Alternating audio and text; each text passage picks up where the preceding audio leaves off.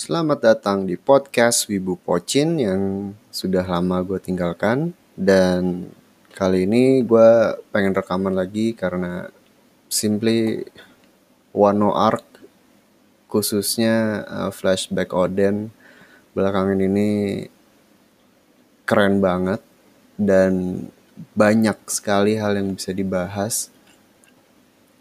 Apalagi uh, mengenai ya One Piece itu sendiri dan berbagai misteri yang awalnya gue kira masih bakal lama untuk di reveal gitu kan. Tapi tiba-tiba ada flashback ini kita bisa lihat Roger dan Whitebeard waktu masih muda banyak info mengenai uh, Love Tale dan One Piece itu sendiri. And keren banget gitu. Jadinya gue uh, pengen coba bahas itu semua. Dan mungkin sebelum itu uh, kalau misalkan emang ada yang dengerin podcast ini jadi biasanya setiap ada musim anime yang baru gue bakal mencoba membuat sebuah episode preview gitu kan membahas anime-anime apa yang bakal tayang di musim tersebut. Tapi untuk kali ini di tahun 2020 ini uh, untuk season winter, winter 2020, sejujurnya gue kayak gue nggak bisa melakukan itu uh, karena gimana ya? Gue merasa udah left out aja uh, ketinggalan, merasa ketinggalan banyak gitu. Jadi dari list anime-anime yang akan tayang di season winter ini jujur aja gue cuma bisa mengenali sekitar dua atau tiga dua atau tiga seri gitu kan. Uh, di mana salah satunya adalah Haikyuu yang pastinya bakal jadi saya gue sangat yakinin bakal jadi anime of the season karena lagi cerita juga lagi seru-serunya dan bisa dibilang ini satu-satunya uh, mainstream popular series yang lagi tayang di season winter ini. Di luar itu mm, no uh, gue nggak gue nggak bisa bilang apa apa untuk seri yang lain. Gue hampir nggak baca atau pernah dengar dari serial-serial yang ada di sini. Jadi untuk kali ini gue bakal skip uh, preview untuk winter season gitu kan. Dan ya jadi episode ini bakal khusus membahas tentang One Piece uh, chapter 968 dan mungkin overall dari flashbacknya Oden dan juga Wano act yang ketiga secara keseluruhan gitu. Oke, okay, let's start now. One Piece chapter 968 dengan judul Oden's Return atau Oden's Homecoming Uh, mungkin kita mulai dari cover story-nya dulu. Masih menceritakan kelompok bajak lautnya BG, Fire Tank Pirates, yang sedang berpetualang di Dressrosa. Kali ini si Chiffon, istrinya BG, ditangkap oleh sekelompok angkatan laut yang stylenya cukup unik gitu menurut gua karena ya mereka belum kita belum pernah lihat karakter-karakter ini dan desainnya cukup menarik Anyway, mereka ditangkap oleh angkatan laut ini dan Goti, salah satu kru andalannya BG, mengejar uh, Lola, sorry, Chiffon untuk menyelamatkan dirinya. Um, ini cover story yang B aja, tapi gue sebenarnya penasaran sih kayak Dressrosa setelah ditinggal Luffy itu menjadi seperti apa. Jadi uh, mestinya ini bisa jadi mini story yang menarik gitu. Langsung aja masuk ke ceritanya. Benar-benar langsung uh, lanjut dari 967. Setelah chapter yang I have to say it's one of the best One Piece chapters ever. Um, scene di mana uh, Roger tertawa tuh itu it's so impactful to me. Um, I think Oda executed perfectly. Uh, apalagi I mean the the the reveal of Love Tale in the end menurut gue cuma icing on the cake. Tapi dari cara penggambarannya dan ekspresi si Roger ini dan what it means for the whole series menurut gue it's such a pivotal moment gitu untuk serial yang sudah berjalan 20 tahun lebih ini. Sorry. Dan chapter ini uh, sorry chapter 968 ini langsung lanjut gitu kan. Uh, setelah selesai dari Laftel pulang ketemu lagi dengan kru yang gak ikut. Salah satunya Shanks dan cukup kontradiktif atau berlawanan dengan yang dialami oleh Roger dan krunya yang sampai di Laftel Shanks malah menangis gitu. Dan dia menangis setelah menanyakan sebuah pertanyaan dan menangisnya sangat I think it's very emotional. Dan ini membuat gue jadi teringat gitu uh, dengan perkataannya si Riley waktu awal banget ketemu dengan kru topi jerami di Sabaudi. Waktu dia mau menawarkan kan, hey, uh, I found One Piece. I've been to Laftel. You want to know everything dan tentunya Luffy menolak. Tapi si Rele sendiri juga pada akhirnya tidak begitu tertarik untuk menceritakan kisahnya karena menurut dia apa yang dia Roger dan krunya lihat atau entah pelajaran apa yang mereka dapatkan setelah sampai di sana menurutnya akan berbeda dengan apa yang akan didapatkan oleh orang lain, terutama dengan apa yang akan didapatkan oleh kru topi jerami gitu. Nah, jadi menurut gue uh, ini menguatkan poin tersebut gitu kan bahwa walaupun Roger uh, tertawa gitu kan dan teman-teman yang lain, tapi di sini Shanks malah menangis gitu. Jadi sebenarnya uh, apakah itu One Piece sebenarnya masih bisa bilang masih menjadi misteri yang sangat besar dan ya yeah, we need to wait more for that.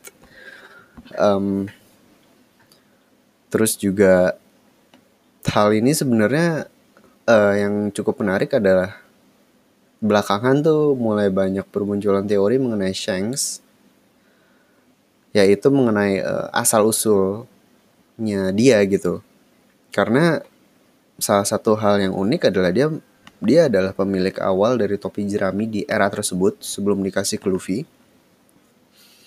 Padahal kita tahu topi jerami tersebut awalnya dimiliki oleh si Joy Boy. Walaupun ya topinya mungkin replika atau gimana, tapi pasti ada ada suatu makna di situ. Makanya banyak yang bikin teori apakah sebenarnya Shanks berasal dari Raftel apakah dia sebenarnya keturunan dari Joy Boy atau hal-hal yang lain. Um, apalagi dengan statusnya sekarang sebagai Yonko, sebenarnya bukan status sebagai Yonko sih. Uh, bagaimana presence dia di hadapan para uh, tokoh-tokoh besar di dunia One Piece gitu, dia masih memiliki dominance gitu. Kayak waktu di perang perang puncak Marineford dan belum lama ini waktu dia menyusup ke dalam uh, Marijoa dan dengan santainya berdiskusi dengan Gorosei di mana Gorosei juga menunjukkan respect yang sangat tinggi menurut gue terhadap Shanks gitu kan jadi uh, pastinya dia mestinya bukan orang biasa gitu kan. Jadi jadi ini mungkin aja gitu kan teori yang lumayan oke. Okay cuman ya gimana ya kalau kalau kalau memang Shanks berasal atau lahir dari Love Love Raftel mestinya sih dia bakal ninggalin bagi gitu. I mean ini pertanyaan kayak nomor satu gitu kan dalam hidupnya anggaplah lu udah lama gak pulang kampung ya pasti lu pengen pergi gitu kan. Uh, apakah memang sifat Shanks yang tidak bisa meninggal, meninggalkan sahabat atau gimana? Cuman nggak uh, begitu make sense aja sih buat gue kalau Shanks uh, berasal dari Raftel gitu. Tapi uh, at least kita dapat clue bahwa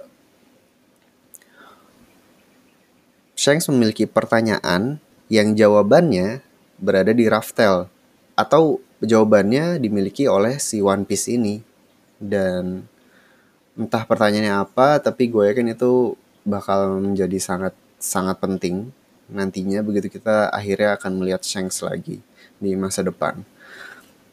Oke. Okay.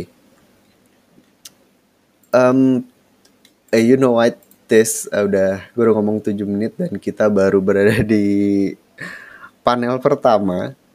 Oke, okay, so bear with me. Kita bakal lanjut chapter 968. Di sini menceritakan tentang di mana seluruh dunia menjadi uh, sangat-sangat uh, apa ya excited dan rusuh gitu kan dengan kelahiran si Raja Bajak Laut si Gold Roger ini mana banyak bajak laut yang mengincar mereka dan angkatan laut makin serius buat menangkap mereka juga gitu kan. Um, di sini mungkin hal yang menarik adalah uh, artikel koran yang dibaca oleh Riley ini sebenarnya adalah narasi dari opening setiap episode One Piece, apalagi yang sebelum sebelum time skip ya, sebelum New World yang dibawakan oleh si ya si naratornya itu sebelum sebelum lagunya mulai gitu kan uh, wealth fame power the man who have obtained everything is called pirate king gold roger yang kira-kira kayak gini suaranya 富、名声、力 この世の全てを手に入れた男海賊王ゴールド・ロジャー彼の死に際に放った一言は人々を海へ駆り立てた俺の財宝か欲しけりゃくれてやる探せこの世の全てをそこに置いてきた Nah, yang kayak gitu. Sayang gue nggak nemu versi yang bahasa Indonesia-nya. I don't, ya, tapi gue inget ada yang versi RCTI cuman yang bagian narasi itu diganti jadi Indonesia tapi gue nggak nemu sih di YouTube. Uh, anyway narasinya kalau dari yang di situ juga ditambahin narasi Roger kan yang kalau kalian ingin mencari hartaku temukanlah dan pergilah ke Greenland untuk menemukannya. Dan bukan hanya itu jadi narasi pembuka dari anime One Piece itu juga literally the first page of One Piece chapter pertama gitu. Jadi menurut gue ini uh, Easter egg yang sangat menarik sih buat gue. Nice, very nice, just like Oda. Um, di sini juga di di panel yang sama juga lagi di sekali lagi diperjelas bahwa kru Rogers benar-benar sudah memahami apa arti dari inisial nama D dan kemungkinan juga sekalian mengenai uh, will of D gitu kan.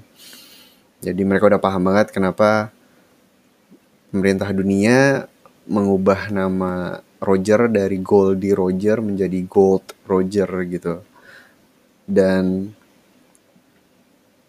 uh, salah satu gue sempat baca teori yang well kayak everything can happen at this moment gitu.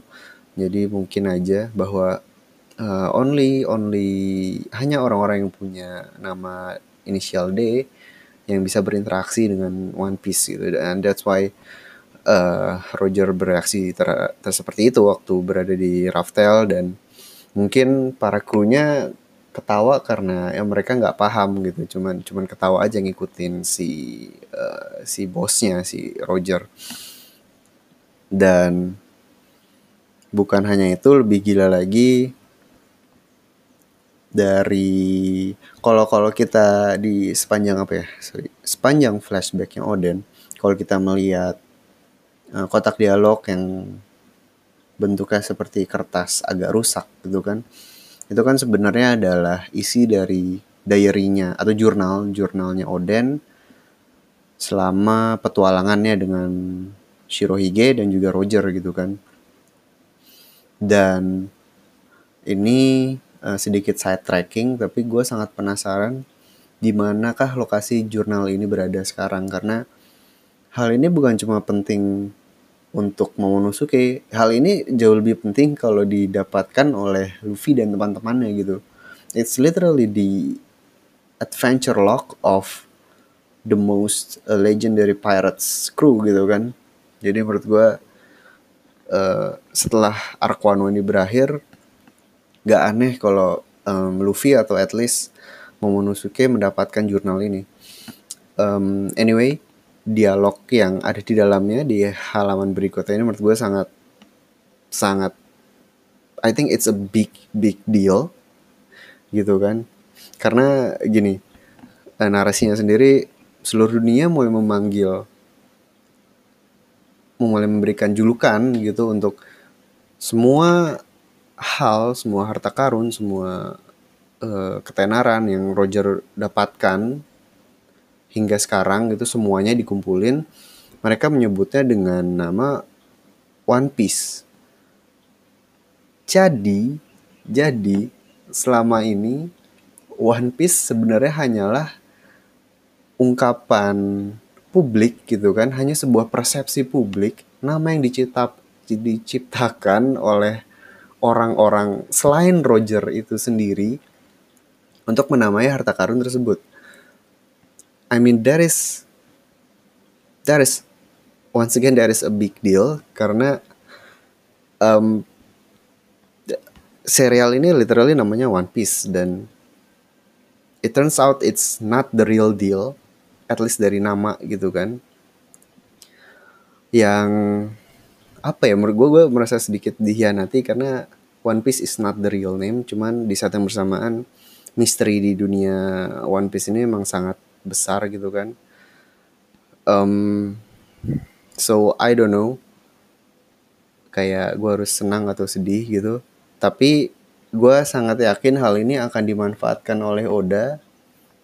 Yang akan gue yakin banget ini bakal dipakai nantinya saat nanti akhirnya di reveal nama asli dari One Piece.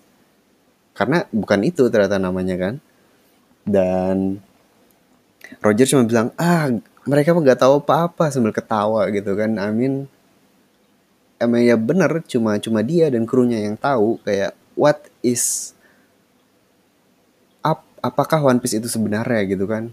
Dan itu bukan One Piece namanya jadi saat nanti Oda uh, mereveal apakah One Piece itu sebenarnya pasti bakal bakal bakal gila banget sih gue yakin lebih mind blown dari semua yang udah kita uh, alami sejauh ini gitu. Um, scene berikutnya um, ya benar-benar menggambarkan gimana mereka diburu oleh seluruh dunia gitu kan karena menginginkan One Piece itu dan semua harta karunnya yang dipercayai sangat-sangat banyak. Um, scene berikutnya um, ini gue uh, it's it's ini lucu banget wholesome gitu kan. Karena kru mereka they are literally topi jerami gitu kan. Di mana Roger memuji teman-temannya terus semua krunya kayak ah kapten bisa aja bikin malu nih. I mean that's that's what Chopper and everyone does gitu kan saat dipuji-puji oleh kru yang lain di topi jerami so it's another uh, nice Easter egg menurut gue. And berikutnya adalah pengumuman bahwa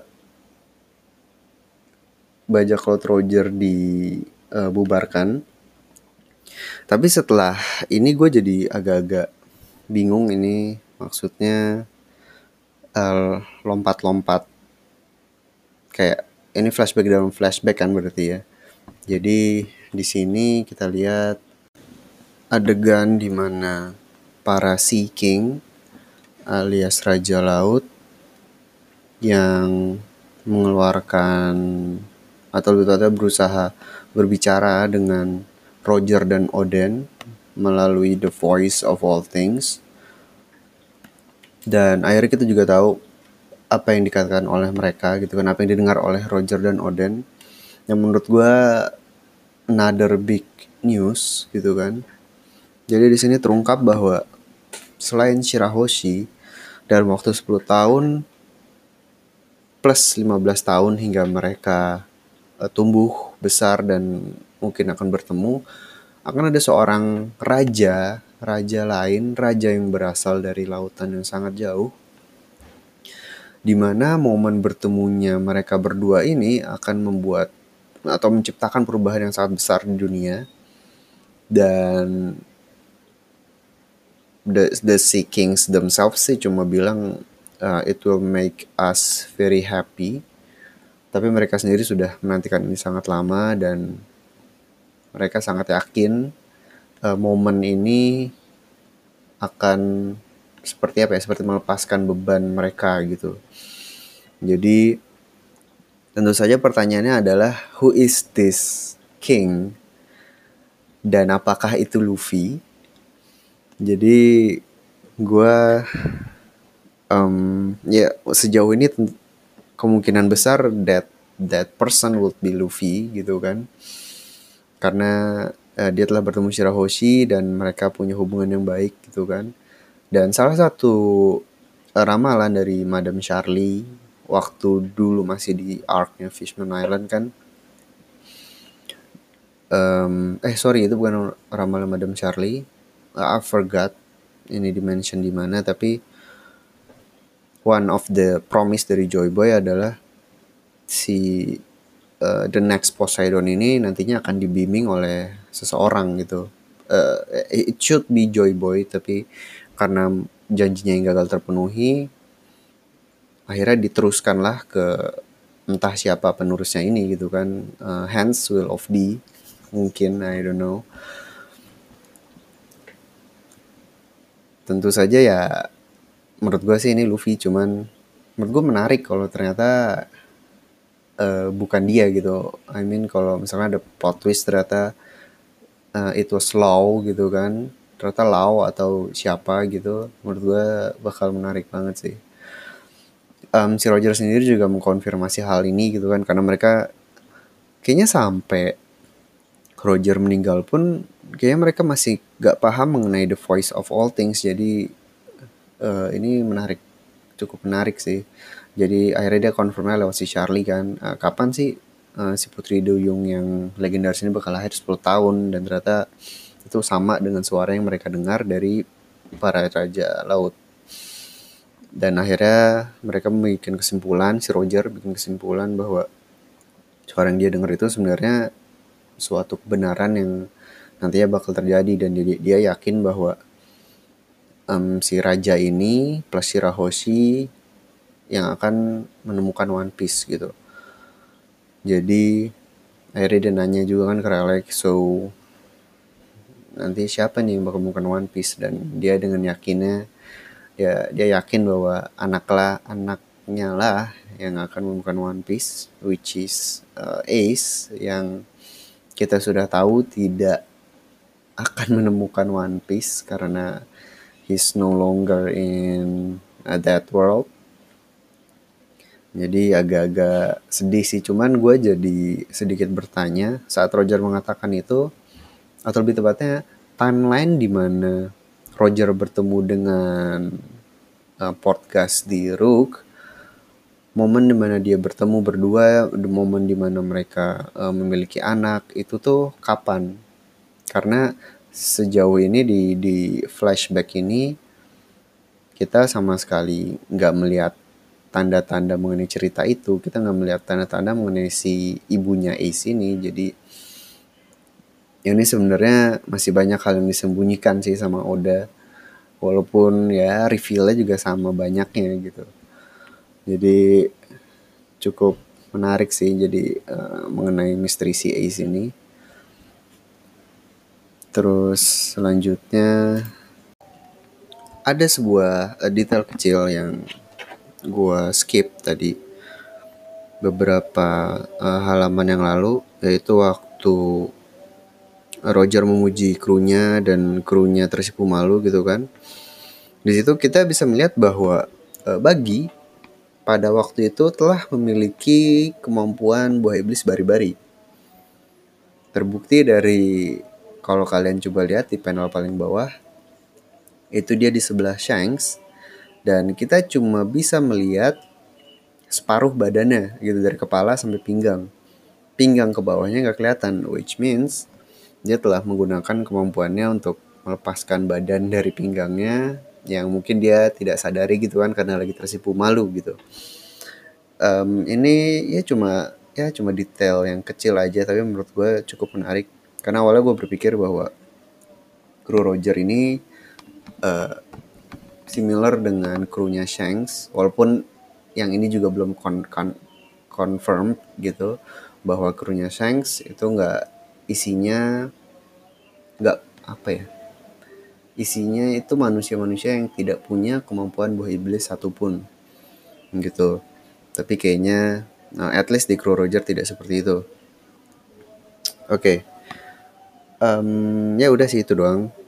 Jadi gue lanjut lagi uh, scene berikutnya adalah mengenai rencana dari Roger sendiri pasca pembubaran kru bajak lautnya yaitu untuk bertemu dengan Shirohige sebelum dia mati dan juga untuk memulangkan Oden ke negeri Wano. Di sini ada um, satu lagi sebuah misteri kecil mungkin di mana di sini Oden menceritakan bahwa dia penasaran gitu kan. E, apa sih yang sebenarnya dia katakan ke Rayleigh sebelum berpisah sampai-sampai dia menangis gitu kan.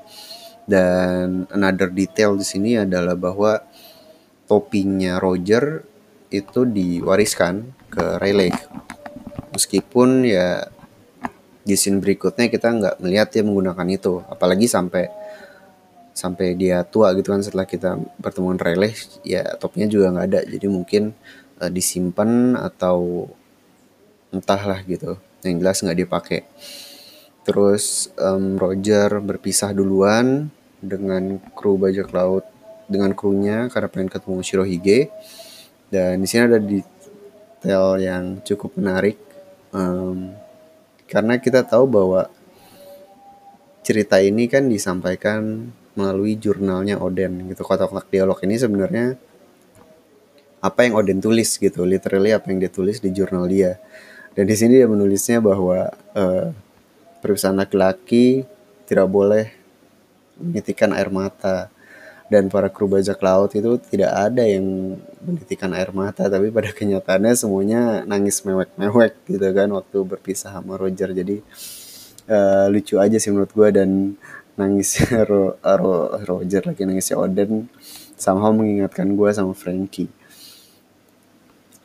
oke okay, um, scene berikutnya yaitu di mana akhirnya kita kembali lagi ke Wano. Jadi kita sudah sangat dekat dengan akhir dari flashbacknya Oden yang bakal gue bahas setelah ini.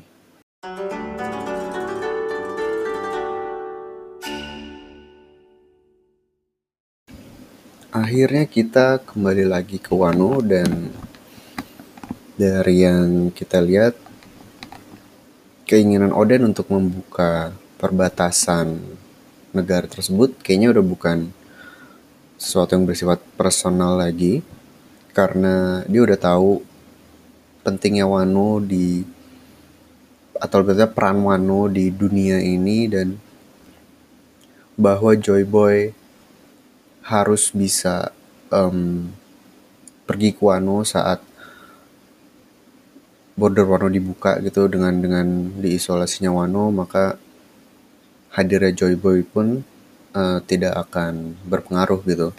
Jadi di sini dia udah Amin kan dia udah ke Raftel juga. Jadi di sini keinginan untuk membuka Wano ke negara luar tuh makin gede lah gitu. Terus um, entry jurnalnya saat dia berpisah dengan kru Rogers juga sedih karena he said that um, I will not die and that they will meet again in the future.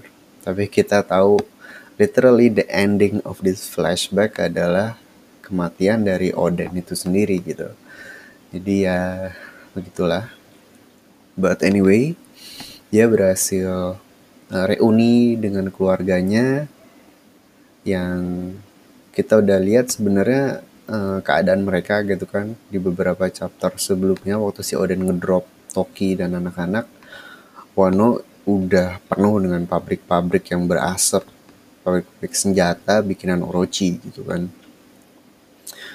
Keadaan dari um, Red Scabbard Kinemon dan kawan-kawan juga tidak jauh menyedihkan karena later kita tahu bahwa ada banyak uh, usaha pembunuhan Momonosuke dan juga Hyori gitu kan dari Kaido dan Orochi gitu.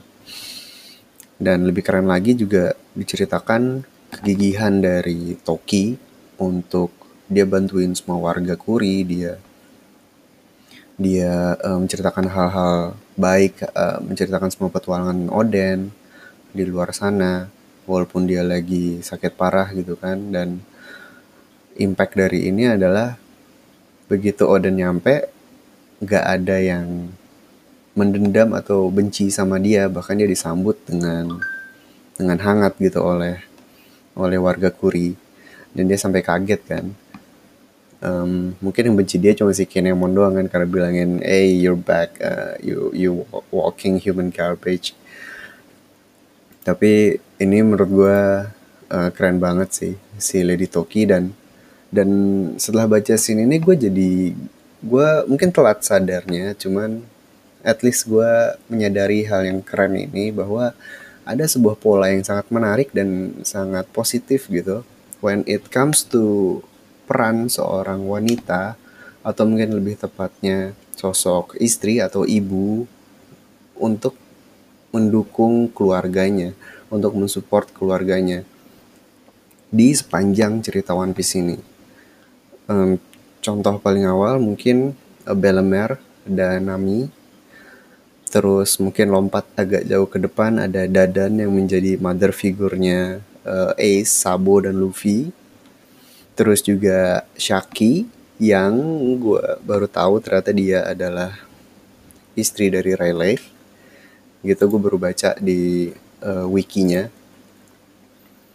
Uh, walaupun implisit ya jadi si Shaki itu um, merefer ke ke Riley dengan sebutan Uchinohito yang dalam bahasa Inggris adalah uh, the person of my household yang gue nggak tahu sih istilah Indonesia-nya apa cuman that means they they are married they are they are a couple gitu. Terus siapa lagi ya? Um, oh ini jangan lupa para istri-istri dari keluarga Big Mom uh, seperti si Pralin yang merupakan istrinya Aladin dari um, bajak lautnya Jinbei. Terus juga si Chiffon yang masih ada di cover story gitu kan istri dari Capone BG dan uh, untuk mereka berdua ini menurut gue cukup menarik. Karena walaupun pernikahan dari keluarga Big Mom itu 100% eh, itu semuanya um, punya political purpose gitu kan.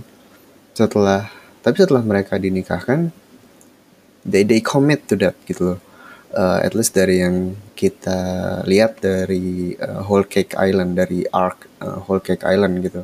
Di mana Pralin sangat support Aladdin walaupun dia mau membelot dari bajak laut Big Mom di, di, di situ keadaannya kan dia sudah jadi um, ya istrinya si Aladdin gitu. Tapi dia dan walaupun ada ancaman dari Big Mom dia pilih suaminya gitu. Sama juga dengan Chiffon yang sangat sangat support uh, BG dan dia juga malah dia yang nge-push si BG buat uh, balik lagi buat nolongin Luffy dan kawan-kawan kan.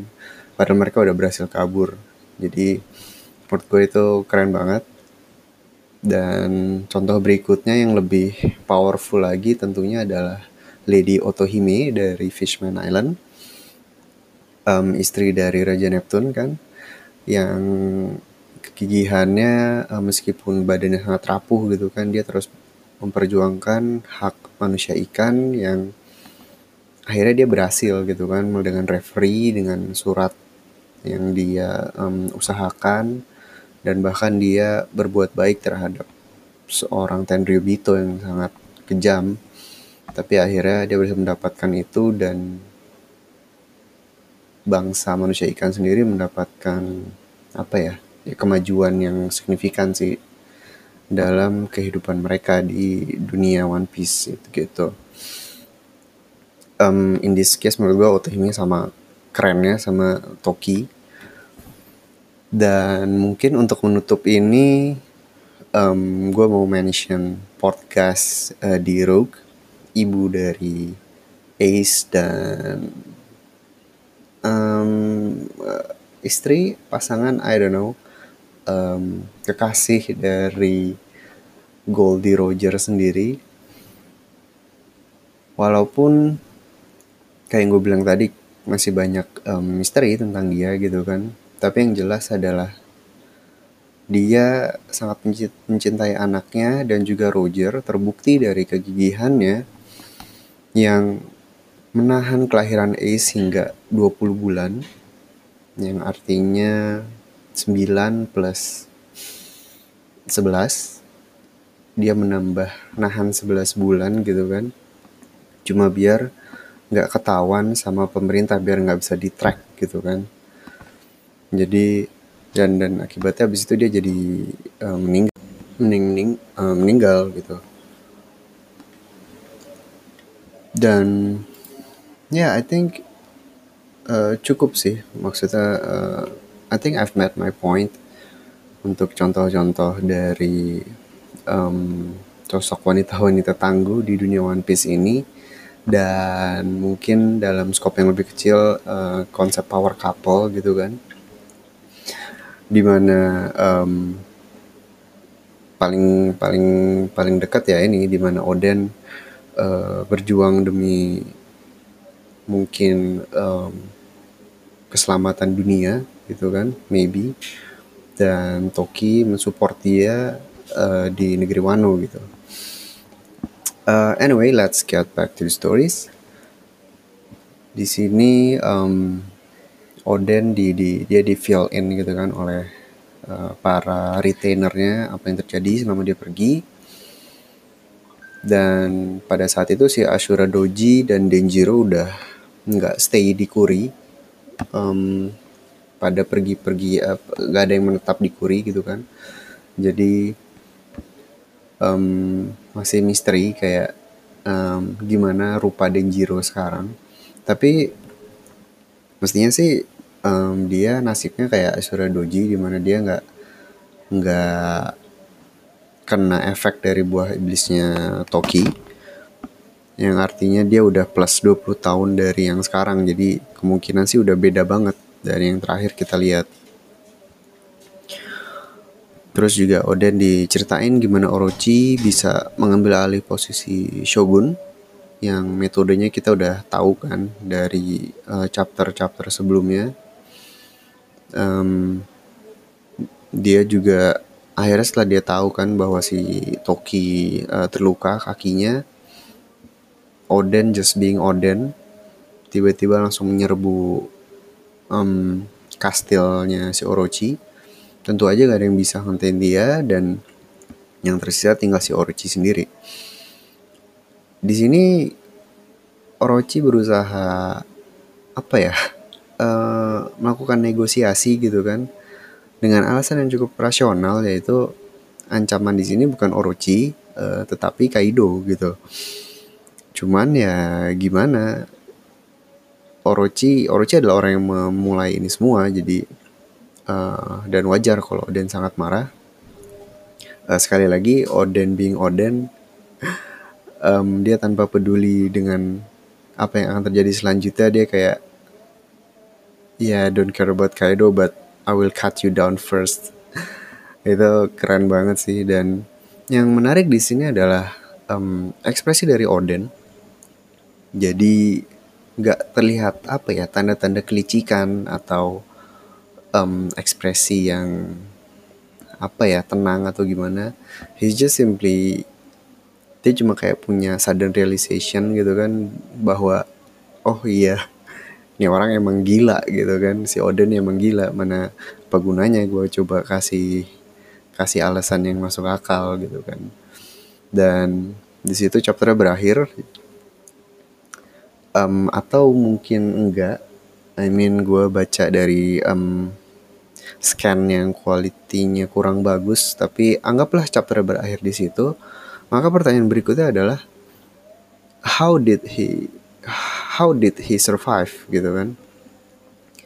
Karena gue nggak melihat di sini Orochi akan menyelamatkan dirinya sendiri dengan menggunakan uh, buah iblis naganya uh, karena karena yang kita ingat ya dari betapa pengecutnya dia gitu kan kayaknya nggak mungkin. Jadi uh, menurut gue ada dua skenario yang mungkin terjadi. Yang pertama adalah uh, nenek dari klan Kurozumi itu tiba-tiba muncul dan menggunakan kemampuan mane-manenya untuk menipu Oden. Mungkin dia muncul sebagai uh, Sukiyaki atau mungkin karakter yang lain. Dan kemungkinan yang kedua adalah uh, anak buah Kaido atau Kaido sendiri gitu kan. Dia mungkin tiba-tiba muncul dan melindungi Orochi gitu. Jadinya aman lah si Orochi menurut gue itu paling mungkin um, untuk tetap apa ya menjaga integritas Orochi sebagai orang yang menyebalkan gitu orang yang uh, tidak perlu ikut campur gitu. Dan ya yeah, um, that's all for One Piece chapter uh, 968 jadi kita makin dekat nih dengan akhir dari kisah Oden yang legendaris. One of the best uh, flash flashback uh, arc. Uh, gue yakin uh, kalian akan setuju untuk hal tersebut dan um, tentunya akhir dari kisah Oden ini akan berakhir dengan tragis gitu kan dan ya gue kurang siap untuk untuk ini gitu karena I don't know man. Pasti pasti sedih banget. Dan mungkin kita juga nantinya bakal tahu um, apa ya?